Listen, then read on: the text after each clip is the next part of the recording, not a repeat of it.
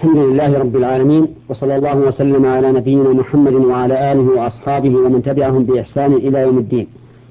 أما بعد فهذه هي الحلقة السادسة والأربعون من حلقات أحكام من القرآن الكريم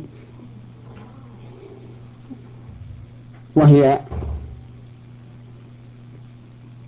في الكلام على قوله تعالى ليس البر أن تولوا وجوهكم قبل المشرق والمغرب ولكن البر من آمن بالله واليوم الآخر والملائكة والكتاب والنبيين وآتى المال على حبه ذوي القربى واليتامى والمساكين وابن السبيل والسائلين وفي الرقاب وأقاموا الصلاة وآتى الزكاة والموفون بعهدهم إذا عاهدوا والصابرين في البأساء والضراء وحين البأس أولئك الذين صدقوا وأولئك هم المتقون. البر هو الخير والتولي بمعنى الاتجاه. وقبل المشرق أي جهة المشرق والمغرب. يعني أنه ليس البر في أن يولي الإنسان وجهه قبل المشرق أو قبل المغرب وإنما البر هو الإيمان بالله عز وجل والقيام بطاعته سبحانه وتعالى سواء أمر بالاتجاه إلى المشرق أو إلى المغرب أو إلى الشمال أو إلى الجنوب. أو إلى أي جهة كانت لأن المقصود هو الإيمان بالله سبحانه وتعالى. ولهذا قال ولكن البر من آمن بالله. أي أن البر بر من آمن بالله واليوم الآخر. والإيمان بالله هو التصديق هو الإقرار هو الإقرار المستلزم للقبول والإذعان والله اسم من أسماء الباري جل وعلا وهو الاسم الخاص به الذي لا يسمى به غيره ولا يستحق أن يوصف بمدلوله أحد سواه. واليوم الآخر يعني يوم القيامة وسمي يوما آخر لأنه لا يوم بعده. والملائكة وهم جمع ملك. وهم العالم الغيبي الذين وصفهم الله سبحانه وتعالى بأوصاف وأفعال جاءت في الكتاب والسنة. فالملائكة عالم غيبي عباد لله تعالى يفعلون ما يؤمرون. ولهم أعمال وأوصاف مذكورة في الكتاب والسنة. والكتاب اسم جنس والمراد به جميع الكتب المنزلة على الرسل. والنبيين جمع نبي وهو شامل في هذه الآية للأنبياء والرسل. وآتى المال أي أعطى المال على حبه أي على محبته له وحاجته إليه. ذوي القربى أي أصحاب أي أصحاب القرابة. واليتامى جمع يتيم واليتيم هو الذي مات أبوه ولم يبلغ. والمساكين هم الفقراء الذين أسكنهم الفقر. وابن السبيل أي صاحب السبيل والسبيل هو الطريق. والمراد بابن السبيل المسافر الذي انقطع به السفر. والسائلين أي المستجدين الذين يسألون الناس. وفي الرقاب أي, و... أي وآتى المال في الرقاب. وهم الأرقاء يشتريهم ويعتقهم. وأقام الصلاة أتى بها مستقيمة.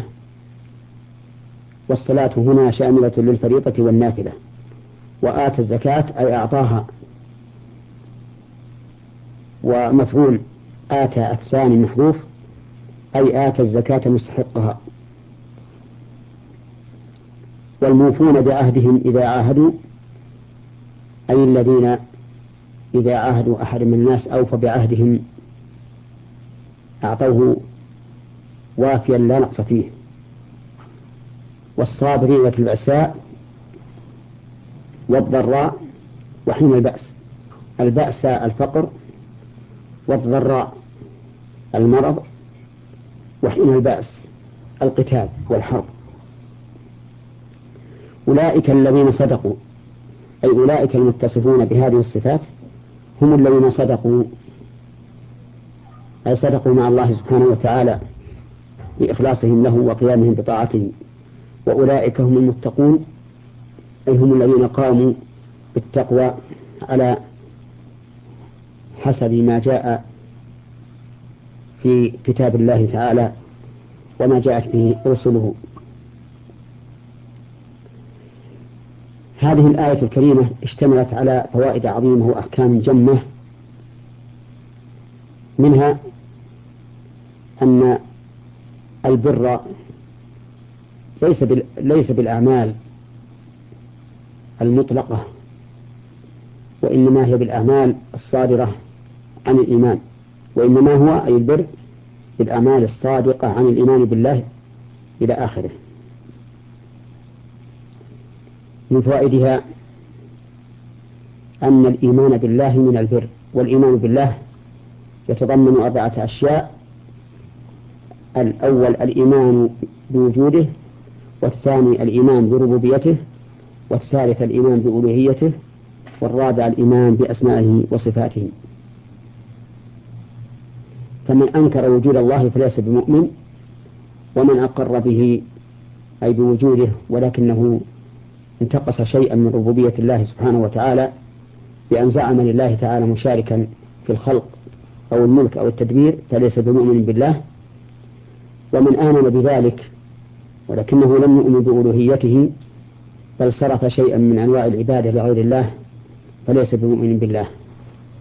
ومن آمن بذلك ولكنه أنكر أسماءه وصفاته فليس بمؤمن بالله. لا يتم الإيمان بالله إلا بالإيمان بالأمور الأربعة ومن فوائدها وأحكامها. الإيمان باليوم الآخر وهو يوم القيامة وهو يشمل الإيمان بوجود هذا اليوم وأن الناس سيبعثون يوم القيامة وكذلك الإيمان بما يكون في هذا اليوم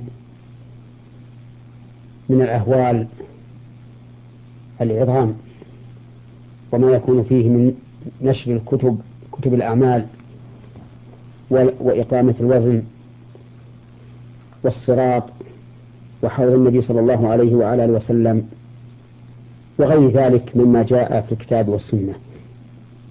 ومنه أي من الإيمان باليوم الآخر الإيمان بما يكون بعد الموت من فتنة القبر وعذاب القبر ونعيم القبر فإن الناس يفتنون في قبورهم فيسأل المرء عن ربه ودينه ونبيه. فيقول المؤمن الله ربي والإسلام ديني ونبي محمد. ويضل الله الظالمين ويفعل الله ما يشاء. وأنت ترى أن الله تعالى يقرن دائما بين الإيمان به والإيمان باليوم الآخر لأن الإيمان باليوم الآخر هو الذي يهدي الإنسان إلى العمل. لأن الإيمان باليوم الآخر هو الذي يهدي المرء إلى الاستقامة على دين الله. وعلى شرع الله عز وجل. إذ أنه إذا كان يؤمن بأن هناك عقابا في ترك الواجب وفعل المحرم وثوابا في فعل الواجب وترك المحرم فإنه سوف ينهض ويعمل لهذا اليوم العظيم. ومن فوائد الآية الكريمة وأحكامها الإيمان بالملائكة. والملائكة لهم أعمال ولهم أوصاف على حسب أمر الله تعالى لهم. يقول الله تبارك وتعالى جاعل الملائكة رسلا أولي أجنحة مثنى وثلاث ورباع يزيد في الخلق ما يشاء. إن الله على كل شيء قدير. ومن أجل الملائكة وأشرفهم الملائكة الثلاثة جبريل وميكائيل وإسرافيل. وكان النبي صلى الله عليه وسلم يستفتح صلاة الليل فيقول اللهم رب جبرائيل وميكائيل وإسرافيل فاطر السماوات والأرض عالم الغيب والشهادة أنت تحكم بين عبادك فيما كانوا فيه يختلفون. اهدني لما اختلف فيه من الحق بإذنك إنك تهدي من تشاء إلى صراط مستقيم. فجبريل موكل بالوحي وإسرافيل موكل بالنفخ في الصور وميكائيل موكل بالقطر والنبات. فكل واحد من هؤلاء الثلاثة موكل بما فيه الحياة. ولهذا كان النبي صلى الله عليه وسلم يستفتح في صلاة الليل بما ذكرنا. وإلى هنا ينتهي الكلام في هذه الحلقة. وإلى حلقة قادمة إن شاء الله. والسلام عليكم ورحمة الله وبركاته.